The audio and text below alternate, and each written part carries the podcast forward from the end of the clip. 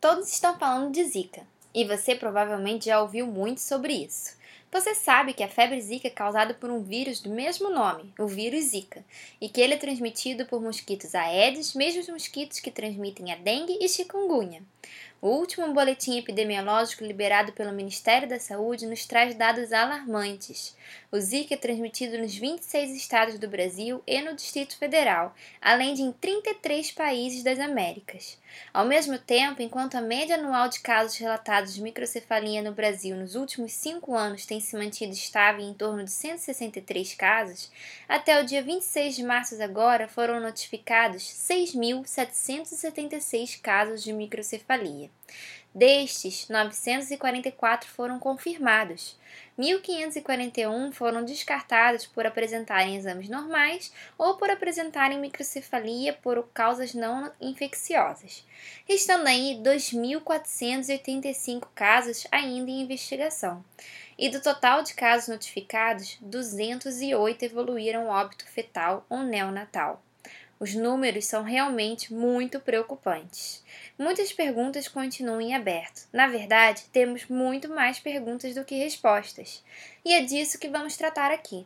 Nesse episódio do Neuropod, vamos elucidar a relação entre o Zika e a microcefalia em cinco perguntas. Além disso, vamos entrevistar uma neurocientista da Universidade Federal do Rio de Janeiro, a UFRJ, pioneira nos estudos do vírus Zika no desenvolvimento embrionário humano, a professora Patrícia Pestana Garcês. Meu nome é Fernanda Barros Aragão e esse é o Neuropod.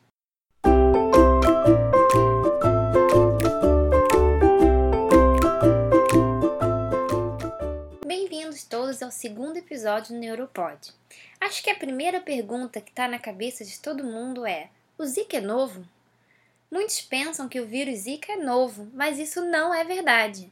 Ele foi isolado pela primeira vez de humanos na Nigéria em 1954. Outros casos foram relatados em outros países da África, Ásia e, mais recentemente, desde 2007, em ilhas do Pacífico. Em 2015, ele atingiu as Américas, sendo o primeiro caso de transmissão no Brasil confirmado em abril de 2015. Desde então, ele já foi encontrado em todos os estados brasileiros, sendo a maior prevalência na região Nordeste. Portanto, ele é novo só por aqui no Brasil. E aí a gente passa para a nossa segunda pergunta. Se ele não é novo, como não havia associação com microcefalia antes? Até 2007, o vírus Zika era visto como inofensivo. Não haviam sido relatados casos de hospitalização associados a ele e os sintomas eram considerados leves. Nesse mesmo ano, houve o surto na Polinésia Francesa, e isso foi relacionado a um aumento no número de complicações neurológicas e autoimunes do país, incluindo a Síndrome de Guillain-Barré que é uma doença muito grave causada por uma infecção em que o sistema imune ataca os próprios nervos, causando fraqueza e paralisia. Mas não foram relatados casos de microcefalia na época. Já no Brasil, com o aparecimento da Zika em 2015, houve um aumento da incidência de complicações neurológicas e da síndrome de Guillain-Barré em proporções semelhantes às observadas na Polinésia Francesa. E além disso, houve também um aumento em cerca de 40 vezes no número de casos relatados com microcefalia.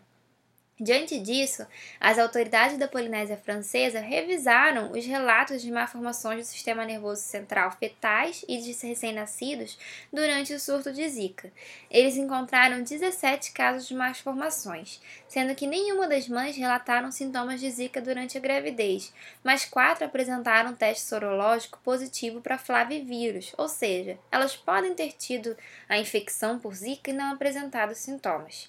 Por isso, as autoridades da Polinésia Francesa disseram que pode ter havido uma relação sim entre zika e microcefalia lá, mas na verdade isso ainda ficou meio em aberto. Recentemente, foi isolado o vírus Zika da placenta de grávidas que tiveram bebês com microcefalia aqui no Brasil. Eu vou falar um pouco mais desse estudo adiante, mas já adianto que o vírus isolado aqui tem grande semelhança genética com os vírus isolados da Polinésia Francesa. E esse vírus já é uma mutação em relação aos primeiros isolados na África na década de 50.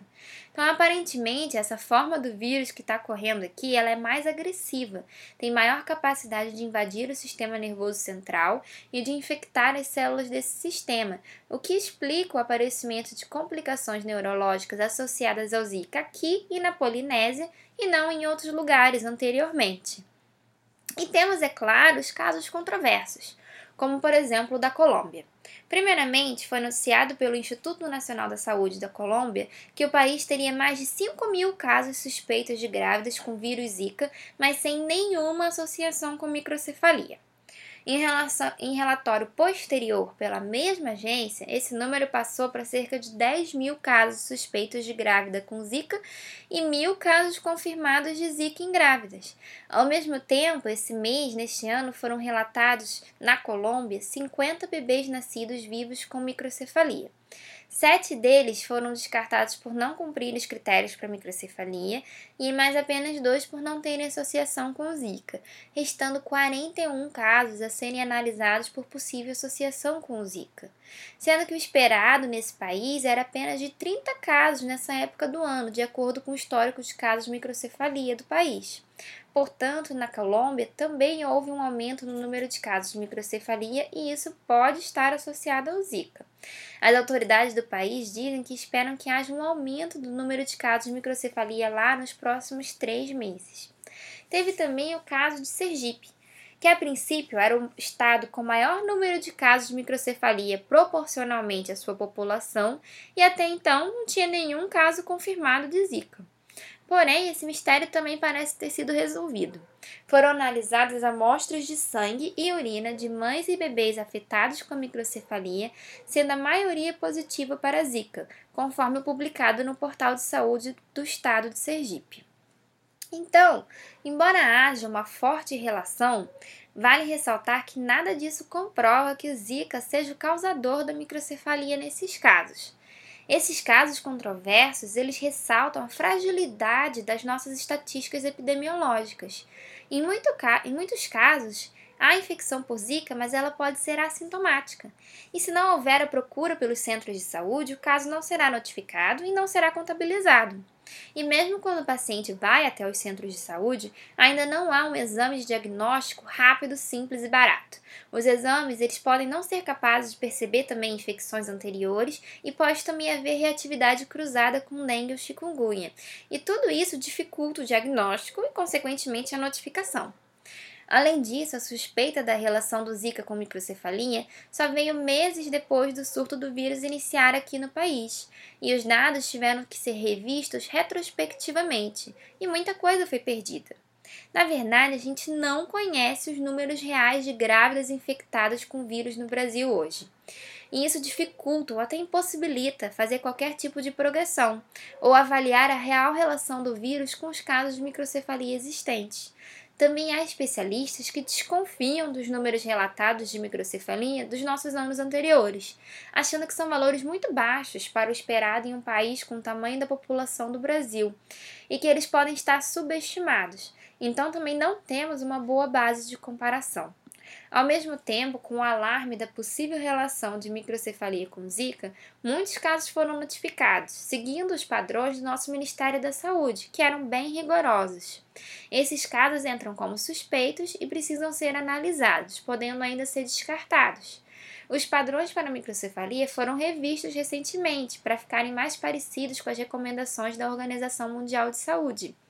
Isso provavelmente vai levar a uma diminuição do número de casos notificados daqui para frente. Mas de qualquer forma, todas essas coisas elas dificultam estabelecer do quanto é o aumento dos casos de microcefalia. E por todos esses fatores, ainda não é universalmente aceito que o vírus Zika está causando surtos de microcefalia. Nem mesmo as proporções desses surtos são universalmente aceitas. Então é por isso que eu digo, temos muito mais perguntas do que respostas. E falando em perguntas, vamos para a nossa próxima pergunta. terceira pergunta é: o que é a microcefalia? Microcefalia é uma malformação rara, em que o bebê nasce com a cabeça menor que o normal ou ela para de crescer após o nascimento. Se combinada com um crescimento prejudicado do cérebro, pode levar a prejuízos no desenvolvimento da criança, que podem ser desde leves a severos. Os bebês com microcefalia podem não apresentar nenhum sintoma ao nascimento, mas é comum apresentarem convulsões e deficiências físicas e de aprendizagem conforme crescem, Podem também apresentar paralisia cerebral, problemas visuais e auditivos. E não há nenhum tratamento específico para microcefalia. Os tratamentos são apenas das manifestações clínicas associadas, como das convulsões.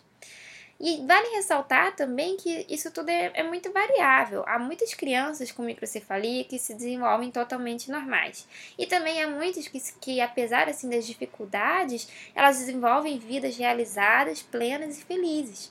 Recentemente saiu em todos os jornais o caso da jovem Ana Carolina Cáceres. Se vocês jogarem esse nome no Google, vocês vão ver. Ela nasceu com microcefalia e vive muito bem.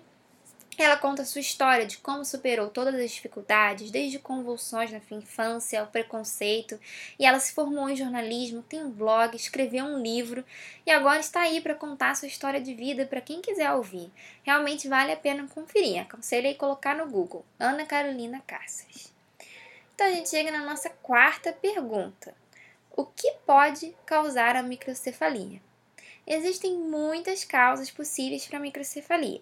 Existem causas genéticas, como a síndrome de Down, e também causas que vêm de fatores externos. Inclusive, outras infecções já são sabidas que podem levar à microcefalia, como toxoplasmose, rubéola, herpes, sífilis, chikungunya e citomegalovírus. Todos esses fatores externos podem é, e causar microcefalia. Também incluem também a exposição a agentes químicos tóxicos, como contaminação com metais pesados, consumo de álcool, cigarro, drogas recreativas. E outro fator importante também é a nutrição da mãe. A má nutrição da mãe também pode gerar um quadro de microcefalia. Então, a nossa quinta pergunta, que talvez é a mais importante, né? Se tanta coisa pode causar microcefalia, que evidências temos que o Zika está causando o surto de microcefalia atual? Então, a gente já viu aqui que no Brasil, de um ano para cá, a incidência de microcefalia aumentou consideravelmente quando comparado aos outros períodos, o que sugere que há um fator não genético, possivelmente infeccioso, que poderia estar por trás disso. A ideia de que as duas coisas podem estar relacionadas vem de dados epidemiológicos que mostram que o aumento da incidência de microcefalia se sobrepõe tanto geográfica quanto temporalmente à incidência de Zika. Além disso, muitas mães de crianças diagnosticadas com microcefalia relataram sintomas durante a gravidez, que incluem febre baixa, dores de cabeça, erupções cutâneas, que são sintomas compatíveis à infecção por Zika, mas também são sintomas compatíveis com outras infecções, como a própria dengue. É, e um trabalho muito importante feito por pesquisadores da Fiocruz e da FRJ, publicado na revista Lancet esse ano, detectou o vírus Zika no líquido amniótico de duas grávidas, cujo feto havia sido diagnosticado com microcefalia. Essas duas mães são do estado da Paraíba. Elas apresentaram sintomas relacionados à infecção com Zika, uma no final do primeiro e a outra durante o segundo trimestre de gravidez. Até então, o pré-natal de ambas era normal, com resultados das primeiras ultrações dentro do esperado. No entanto, com a possível infecção, os ultrações seguintes já demonstraram uma má formação no cérebro do feto. E o diagnóstico da microcefalia foi feito por ultrassom no terceiro trimestre de gravidez, tendo um prognóstico assim bastante severo. As amostras do líquido amniótico foram coletadas e avaliadas, testadas para diversos agentes infecciosos, como para dengue, chikungunya, toxoplasmose, AIDS, sífilis, sarampo, rubéola, citomegalovírus e herpes simples, e foram negativas para todos eles.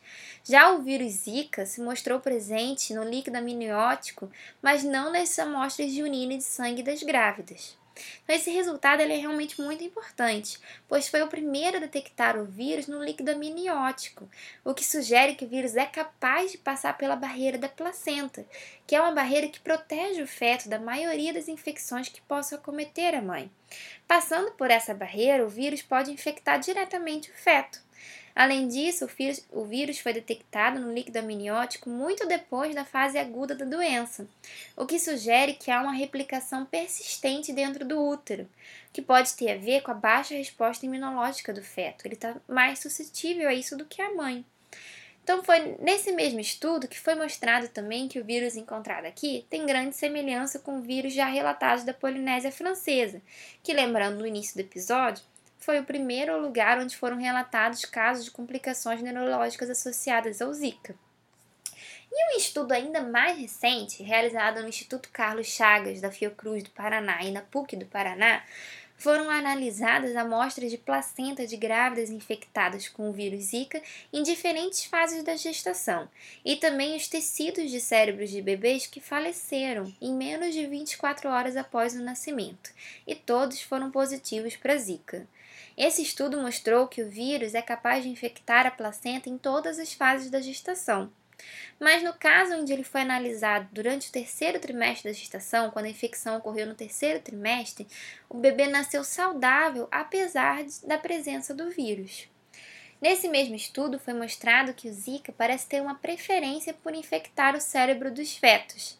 Então, ele foi detectado no cérebro e onde ele estava sendo detectado havia também um quadro de inflamação que causa destruição dos neurônios e das células da glia, que são células de sustentação do, sistema nervoso central.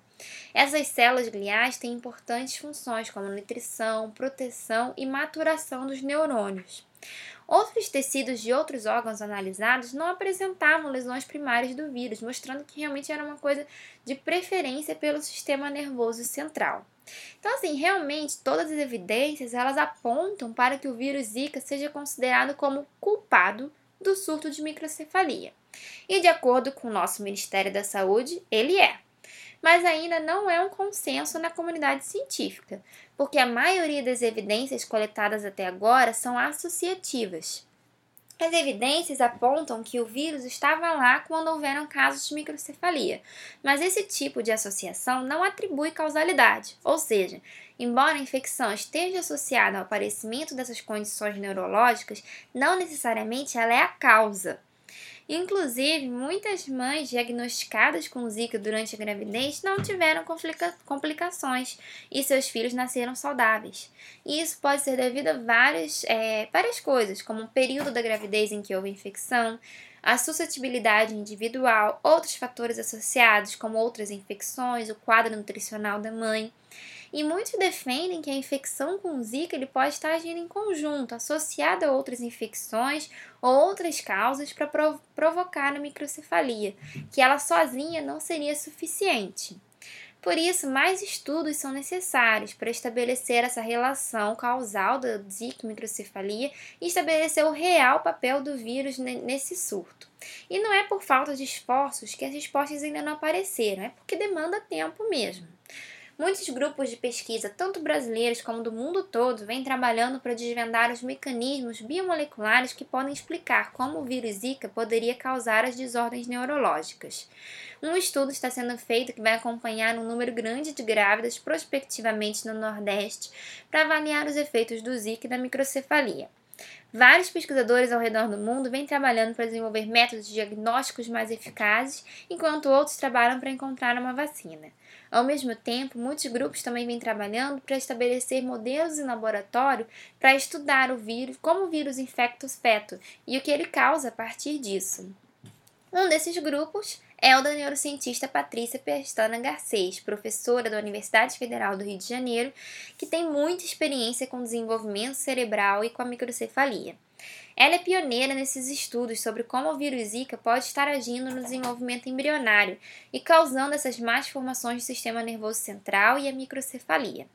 Ela é a primeira autora de um estudo recente publicado na revista PJ e que nesse trabalho foram utilizadas células-tronco neurais humanas cultivadas em laboratório.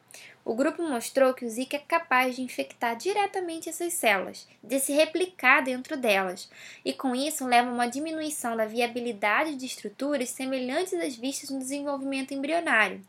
Então, esse estudo ele sugere que o vírus Zika pode interferir na multiplicação das células cerebrais durante o desenvolvimento dos fetos. As referências com link para os artigos aqui citados e esse artigo também completo do estudo você encontra na descrição desse episódio e na página do nosso Neuropod. Então agora a gente vai ter assim a grandíssima boa sorte de ouvir um pouco mais sobre esse trabalho e a pesquisa da professora é, Patrícia numa entrevista exclusivíssima. Então vamos lá. Você quer falar um pouquinho sobre a sua trajetória, o que, que fez você escolher é, essa carreira e principalmente essa linha de pesquisa que é com o desenvolvimento neural? Bom, é o que me fez escolher a carreira eu sempre quis, na verdade, trabalhar com ciência desde de criança, assim, fazendo experimento em casa. Então, acho que foi uma coisa muito natural. É, mas eu também gostava de outras coisas. E, por exemplo, diplomacia, uma, uma carreira que me atraía também. Mas no final das contas, eu comecei a fazer biomedicina e direito. Que naquela época até podia ter duas matrículas e tal. E, e aí eu me apaixonei pela biomedicina, pela, pela ciência. Caramba, biomedicina e direito, bem diferente. É, bem diferente. em qual momento você decidiu assim que não dava para levar os dois? Ah, não, foi bem rápido assim. Na verdade, foi já no no primeiro período de biomedicina eu já decidi que era a carreira que eu queria seguir, na verdade. Ai, que bom. E aí é. já na biomedicina você já decidiu que queria seguir a neurociência, já conseguiu escolher a sua área de pesquisa? Não, isso foi foi um pouco demorado, na verdade. Eu queria, eu queria fazer alguma coisa. Na verdade, eu, tinha, eu era um pouco utópica na faculdade. Eu queria fazer, trabalhar com malária, porque eu achava que ia ser interessante para o Brasil, fazer alguma coisa que realmente ajudasse, alguma doença negligenciada, né, e tal. Uhum. E eu não, não, não me encaixei em nenhum laboratório. Fui, fui para o laboratório de parasitologia, mas não, não curti muito. Na verdade, assim, eu gostava de fazer ciência, tudo me, me animava, mas os projetos não não estavam me dando exatamente aquela paixão, sabe? Sei. Ai, mas que bom então que você veio para neurociência, porque seus artigos são ótimos, suas contribuições são maravilhosas, né? É, mas demorou, foi só no, no último estágio, na verdade eu já tinha feito os, os três estágios rotatórios e no último assim, já, já eu já estava um pouco desmotivada, pensando, caramba, eu não encontro, né? Não estou encontrando um lugar onde eu realmente se me sinta à vontade, que eu fique apaixonada pela, pela ciência, pela pesquisa. E aí eu vi uma palestra do, do professor Roberto Lente, e aí ele, ele fala muito bem, né? O professor tá. Roberto, ele, ele comunica muito bem ciência, e e ele faz neuro. E aí aquilo me encantou. E ao mesmo tempo eu estava na faculdade aprendendo sobre neuro. Então é, foi tudo um casamento muito perfeito. assim. Comecei a trabalhar no laboratório dele. E a personalidade dele também é encantadora, né, cientificamente. Então foi ótimo. É, imagino, ele realmente fala muito bem e passa aquela empolgação, né, de fazer a pesquisa, de trabalhar com o que ele trabalha. É muito legal. já fui à palestra dele também fiquei encantada. É. Todo mundo fica, porque é impossível não, não resistir, assim. É muito bom. Eu queria falar agora um pouco mais sobre o, o seu último artigo, né, que você é a primeira autora, que você vê justamente essa relação né, do, do vírus Zika com a microcefalia e você vê os prejuízos que o, o vírus Zika causa nas células progenitoras neurais, nas neuroesferas e nos organoides cerebrais. É, então eu queria saber assim, resumidamente, o que, que são essas três coisas, a origem dessas coisas e quais são as consequências do vírus ser capaz de infectar cada uma delas. Tá, então o modelo que a gente usou foi de é, reprogramar então essas células pluripotentes induzidas. Na verdade, se eu estiver falando algum termo assim que você não, não, não, não, não tá entendendo, eu posso explicar melhor, tá? Sim, é, essas células pluripotentes induzidas elas são como células tronco, né? Isso, então o que, que a gente tem, né? O laboratório Lance, na verdade, ele, ele se dedica a isso, eles fazem é, essa reprogramação. Então, eles escolhem um material que é a urina de pacientes, né? E é nessa, nessa urina de pacientes tem células epiteliais do trato urinário. Uhum. E essas células epiteliais urinário são colocadas em cultura, são expandidas e elas são reprogramadas com um coquetel de fatores de transcrição que vai então levar essas células que são é, que já são diferenciadas para um estado pluripotente induzido. Né? São as então é uma coisa artificial, né? Elas não eram pluripotentes e elas passam a ser. Exatamente, exatamente. E isso é uma técnica muito interessante, né? Porque foi até quem, quem fez esse coquetel ganhou o prêmio Nobel, né, o Yamanaka, enfim.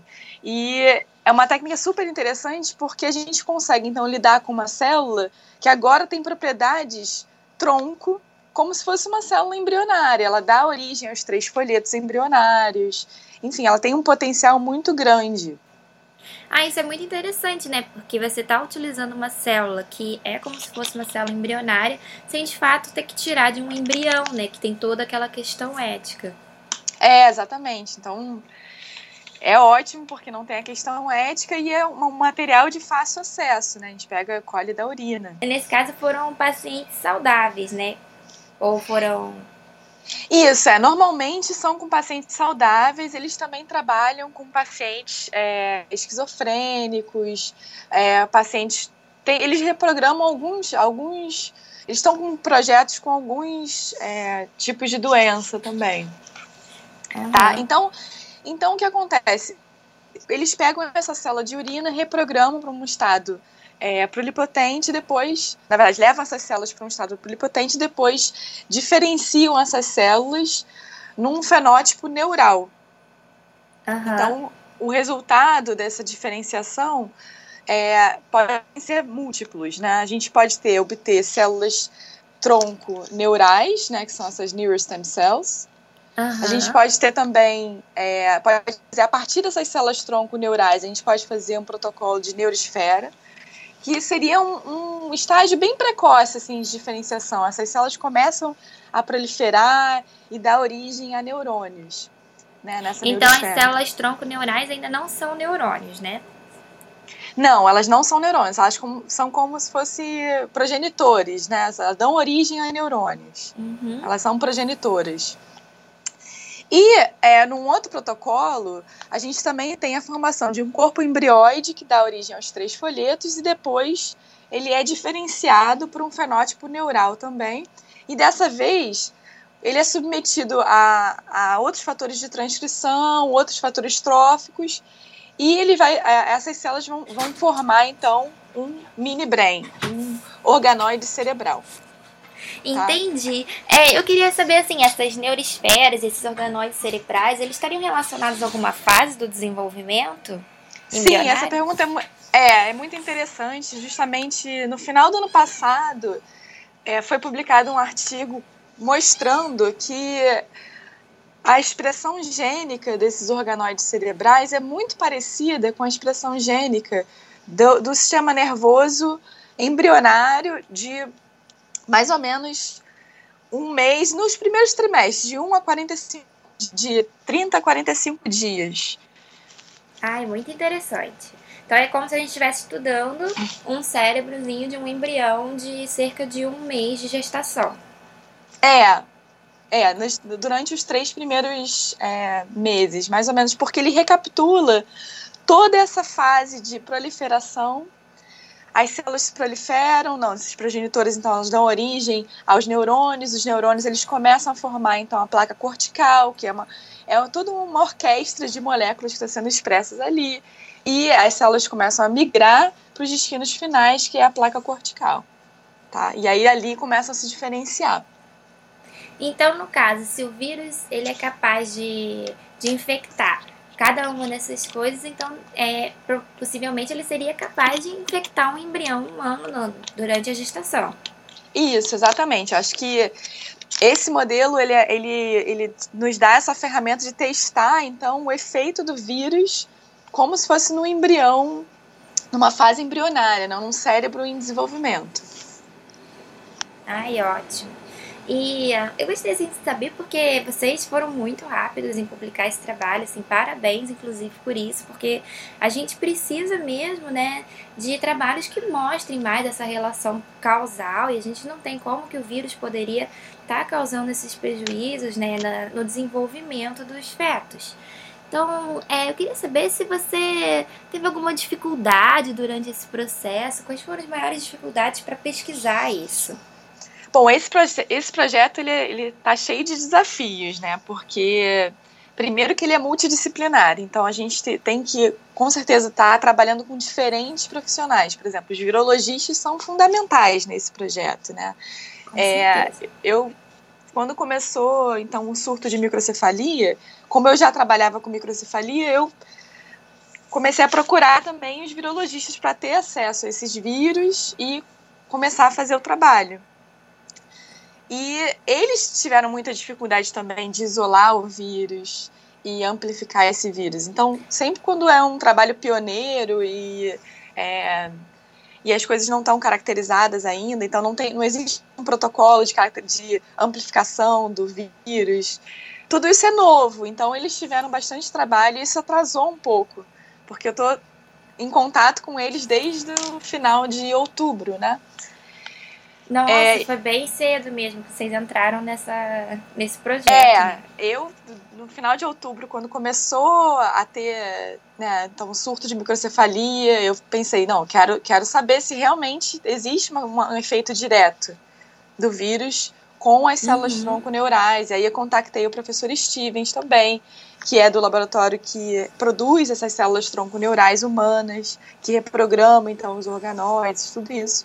Uhum. É, então, na verdade, eu, eu conectei grandes grupos, né? E por isso que talvez o, o trabalho tenha sido eficaz e bastante rápido, porque eu contei com uma ajuda enorme de todos esses grupos, de virologistas, de, de pessoas que entendem de célula-tronco neural, para tentar desvendar, então, essa associação, o efeito mesmo do vírus nessas células.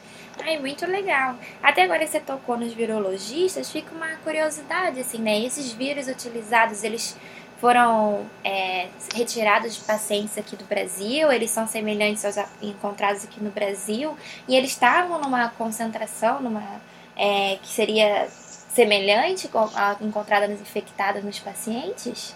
Então, esse vírus, particularmente do trabalho que saiu, né, do pré-print, foi na verdade, a gente usou o vírus africano. Então, na, a, o Zika, ele, ele vem, ele, ele tem, né, tem a linhagem africana e também tem a linhagem asiática. A que está uhum. circulando aqui no Brasil, na verdade, é a linhagem asiática. E a gente ainda não conseguiu ter os resultados com esse vírus isolado de pacientes de amostras clínicas. Como eu falei, é mais complexo, porque é, os virologistas ele tem que, tem que caracterizar isso, tem que excluir qualquer tipo de contaminação, é, já que vem de uma amostra de pacientes, né? Com certeza, eu imagino, mas de qualquer forma o trabalho é realmente muito interessante. E eh, aí eu queria saber, assim, é, baseado nisso, acho que você já falou um pouco, né, sobre a dificuldade de isolar os vírus.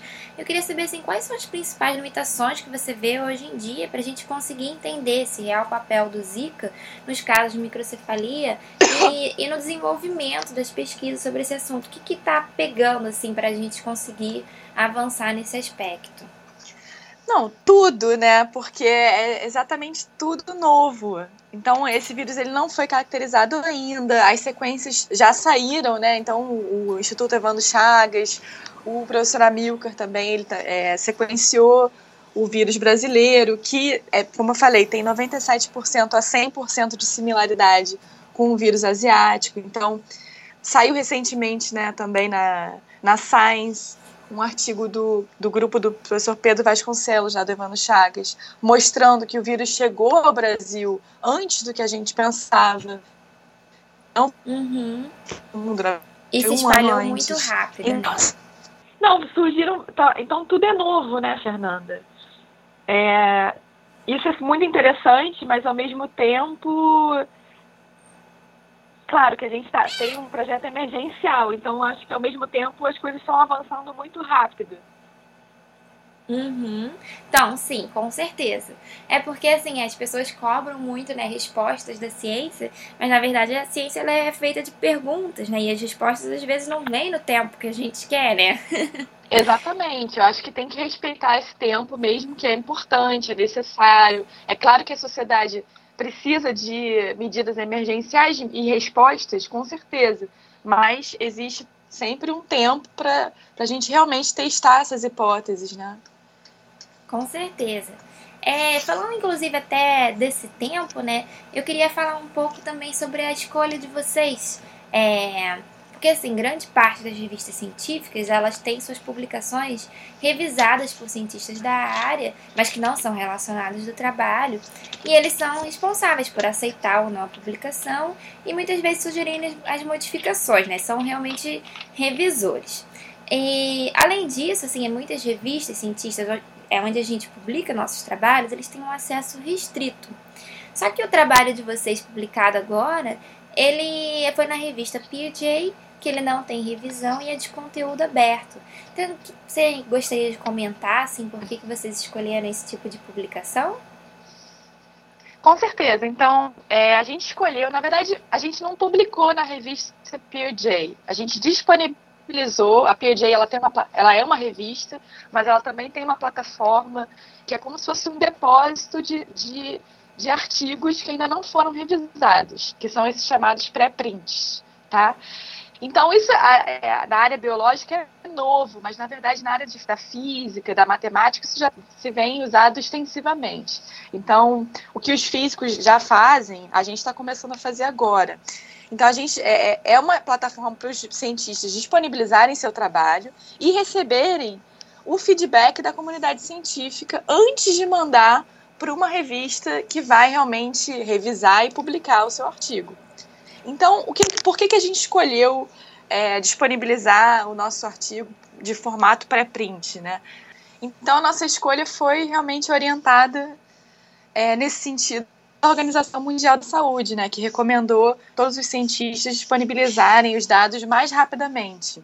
E aí, eu não sei se você viu isso, mas teve também associado a essa recomendação da Organização Mundial da Saúde todas as revistas, a maior parte, na verdade, das grandes revistas, Nature, Science e muitas outras, o Sevier, Springer, várias outras casas editoriais, assinaram então um acordo dizendo que nessa situação emergencial é, eles iriam não eles não eles iriam na verdade revisar os artigos que forem disponibilizados em formato de pré-print, né? Que não teria problema é, que não, tem, não haveria nenhum problema né, dos cientistas disponibilizarem seus resultados rapidamente para a sociedade. Então, depois vocês pretendem publicar de novo esses resultados em uma outra revista revisada, né? E não vai ter problema quanto a isso, porque já tem esse acordo. Isso, com certeza. A, o objetivo é esse. Na verdade, já passou até por uma revisão e a gente está esperando a decisão editorial. Ah, que ótimo. Então a gente fica aguardando para ver as próximas coisas. Isso, e nessa obrigada. você pode já adiantar alguma coisa desse novo artigo? Tem algum resultado novo? Tem alguma coisa não, ele é exatamente o pré-print com uma revisão que a gente fez. Na verdade, a gente só adicionou um resultado que é relacionado é, a uns controles adicionais. Ah, sim. Ah, que ótimo. Então a gente fica é. aguardando para ver. é, então, assim, você na verdade já tinha bastante experiência com essa área, né? Você não começou a estudar isso por causa do Zika. Você já estudava, né, a, a parte genética da, da, das fases embrionárias, responsáveis pela multiplicação e migração dos neurônios nas fases embrionárias, né? E isso levou isso. você a identificar alguns genes que estão relacionados a isso e que, quando mutados, também tem a ver com o aparecimento da microcefalia. Eu queria que você uhum. falasse um pouquinho a respeito disso. Você acha que o vírus poderia estar afetando algum desses genes? Eu acho que é possível, sim, porque a gente vê na literatura, por exemplo, citomegalovírus, que é um vírus que causa microcefalia, ele tem um mecanismo de afetar também a célula tronco progenitora, que é, um, é a raiz, né, na verdade, desse problema. Ela que, se, ela, se existe alguma alteração na proliferação dessa célula progenitora, então isso pode causar a microcefalia. Então, o citomegalovírus é um exemplo bom, porque ele realmente ele tem um mecanismo muito parecido com as microcefalias veras, né? Aquelas que são uhum. causadas uhum. por mutações em um único gene. E um dos mecanismos é esse, é afetar, então, o, o, o fuso mitótico, então o jeito que a célula vai se dividir. Então, se a célula se divide de uma forma não vertical, não simétrica, então ela vai perder esse esse, essa adesão numa área muito, neuro, muito neurogênica, de sinais neurogênicos. E quando ela perde, ela sai do ciclo celular precocemente. Então, esse é um, um, um dos caminhos que depletam os progenitores, né? Existem outros mecanismos também.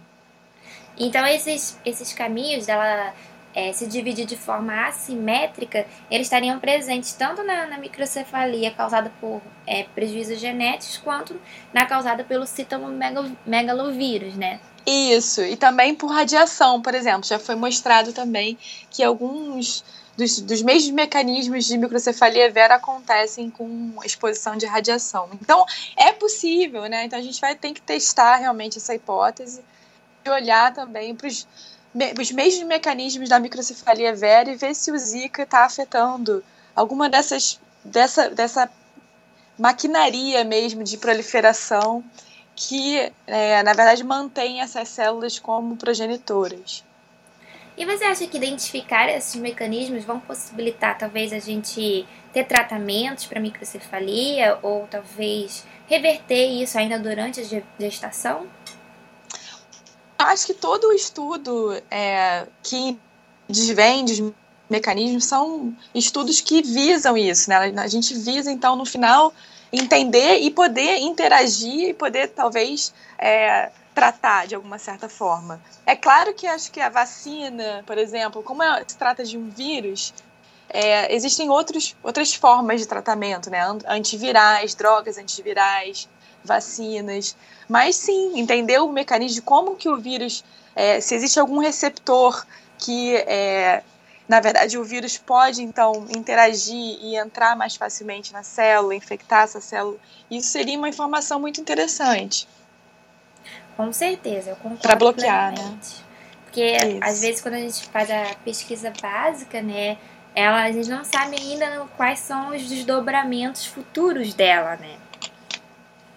Claro, exatamente. Eu acho que a pesquisa básica é, é importante como uma base mesmo pra, de conhecimento. Se a gente não entende nada de como que o Zika afeta, vai ser difícil realmente tratar, né? Uhum. Esse problema. É, então, assim, é, prosseguindo aqui, né, no seu trabalho, tem uns efeitos muito proeminentes que são causados pelo vírus Zika, né? Então, a gente vê ali, por exemplo, naqueles cerebroides, nos minicérebros, eles, quando infectados pelo Zika, eles diminuem muito de tamanho. Só que na clínica a gente vê que tem grávidas que contraem o vírus Zika, mas mesmo assim o bebê nasce saudável.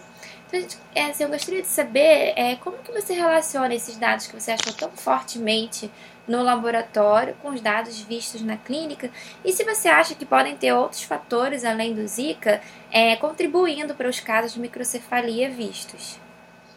Certo, então, o que a gente investigou no laboratório foi a ação direta do vírus né, no, no crescimento do organoide cerebral. Então isso é, é bastante artificial, né? A gente sabe que é, é, claro que o vírus ele tem que atravessar a barreira placentária, ele tem que ser atraído para o sistema nervoso central. Talvez exista realmente uma sinalização para ele ser atraído. É bem possível, é bem capaz que isso aconteça, né? Já que ele é encontrado em maior quantidade lá no sistema nervoso. Então, de uma certa maneira, é um, claro que é um experimento artificial. A gente está colocando o vírus diretamente ali é, para ele infectar aqueles organoides. Mas ele responde que existe uma ação, um efeito do vírus no desenvolvimento do córtex, certo? Sim. Agora, a gente não exclui que existe algum cofator justamente que explique né, essas diferenças entre as mulheres que pode ser um fator temporal, né? Pode existir um período do desenvolvimento que é, o, o vírus seja mais permissivo e ele realmente chegue ao contato né, dessas células. Então, isso a gente não sabe. Isso acho que os estudos em vivo vão responder melhor, né? Uhum. Se existe uma janela temporal, né? Crítica de infecção do vírus. É, a gente sabe que existe uma janela temporal crítica de desenvolvimento do córtex, que é justamente esses quatro primeiros meses de gestação. Mas a gente não sabe nada em relação ao tempo de infecção do vírus. Outra questão que a gente também não sabe e não responde com esse trabalho é se existe um cofator que facilita ou impede esse vírus de entrar em contato com o sistema nervoso. Então, acho que isso pode ser também interessante de investigar. Qual seria esse cofator que facilitador para explicar, então, é, por que, que to nem todas as mulheres infectadas é, são afetadas pelo Zika. Mas é, você está convencida de que o Zika ele é o responsável, pode ser junto ou não com outra coisa, mas que ele é o responsável pelo surto de microcefalia atual. Eu estou convencida que é, existe uma forte associação. Eu acho que, como eu falei para você, eu não sei se ele é realmente o único personagem dessa história, mas ele está no, no, no local e na hora em que acontecem todas essas, essas modificações que podem ocasionar, podem é, acarretar na microcefalia. Então, não, não é difícil então ter essa, essa certeza, né? Já que a gente vê né, o, o vírus infectando as células tronconeurais e diminuindo a taxa de crescimento desses organóides.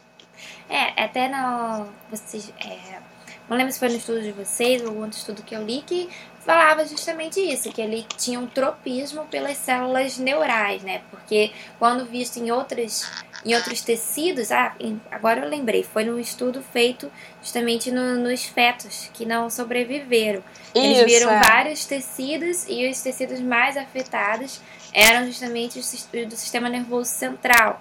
Exatamente. Então existe um tropismo, né? Então os virologistas eles encontraram é, sempre, sempre encontram, quando existe algum aborto é, que está correlacionado ao Zika, eles encontram, então, é, quantidades de RNA muito maiores no sistema nervoso. Uhum. Então, no mínimo, ele assim é um suspeito muito forte, está no lugar errado na hora errada. É, na verdade ele está no lugar. É, bom, o vírus ele está no lugar certo na hora certa, né? Do tipo, ele realmente está com certeza infectando e proliferando ali, está se replicando ali nessas células. É isso que a gente viu também no nosso trabalho. Ele é capaz de se replicar também. Uhum. Então, existe uma extremamente. É, é difícil para a gente falar, então, é, sobre tempo de infecção nesse modelo. Por isso que eu falei que é melhor, vai ser muito importante a contribuição dos pesquisadores que estão trabalhando com modelos em vivo. Né? Uhum. E eu gostaria de saber assim, quais são as suas perspectivas, se você vai continuar trabalhando com esse tema, se você já tem algum outro trabalho iniciando nesse assunto. Sim, a gente está é, bastante empolgado para continuar nesse tema. Enfim, eu tô eu sigo a minha linha né, de desenvolvimento do córtex e das malformações corticais. E a microcefalia já era uma das nossas linhas, né? Já tenho alunos trabalhando com genes microcefálicos para tentar entender um pouquinho mais sobre os mecanismos. E é, o Zika virou um projeto também do laboratório. Então a gente tem perspectivas de fazer ensaios em vivo, é, de continuar essa pesquisa, de tentar entender agora um pouco desse timing, de qual, quais são as células afetadas, né, de qual população neuronal que está sendo afetada. Além disso, a gente viu é, na clínica, né, que não é só a microcefalia que está acontecendo em, em, consequência à infecção do Zika, né? Provavelmente tem muitas outras malformações e a gente tem intenção de estudar isso também. Ai, muito interessante. Muito obrigada, professora Patrícia. Eu fiquei muito feliz com as suas respostas, foram muito esclarecedoras e eu tenho certeza que quem estiver ouvindo vai gostar muito também. Tá? Obrigada, Fernanda. Então é isso, gente. Nosso episódio está chegando ao final. Mas antes de me despedir de vocês, eu queria deixar assim algumas coisas para a gente pensar. Então, eu queria primeiro ressaltar que, embora essa relação causal ainda não esteja estabelecida na comunidade científica, a Organização Mundial de Saúde sugere que tenhamos uma atitude preventiva em relação a essa situação. Ela diz: o vírus Zika é culpado até que se prove o contrário justamente pela gravidade dessa situação. Portanto, atitudes de prevenção da infecção são recomendadas, como o uso de repelentes e combate ao mosquito vetor da doença. E assim, para terminar mesmo com uma reflexão de como nós, como sociedade, apoiaremos essas famílias agora com os bebês microcefálicos. Muitas dessas famílias são pobres e vão ter que lidar com muitos desafios daqui para frente, convulsões, problemas motores, de aprendizado e o preconceito e a falta de informação. Então, tão importante quanto essas pesquisas que estão sendo desenvolvidas e serão desenvolvidas daqui para frente é apoiarmos essas famílias brasileiras que estão precisando. Então, muito obrigada a todo mundo que está ouvindo até aqui. Foi muito bom conversar com vocês e até a próxima.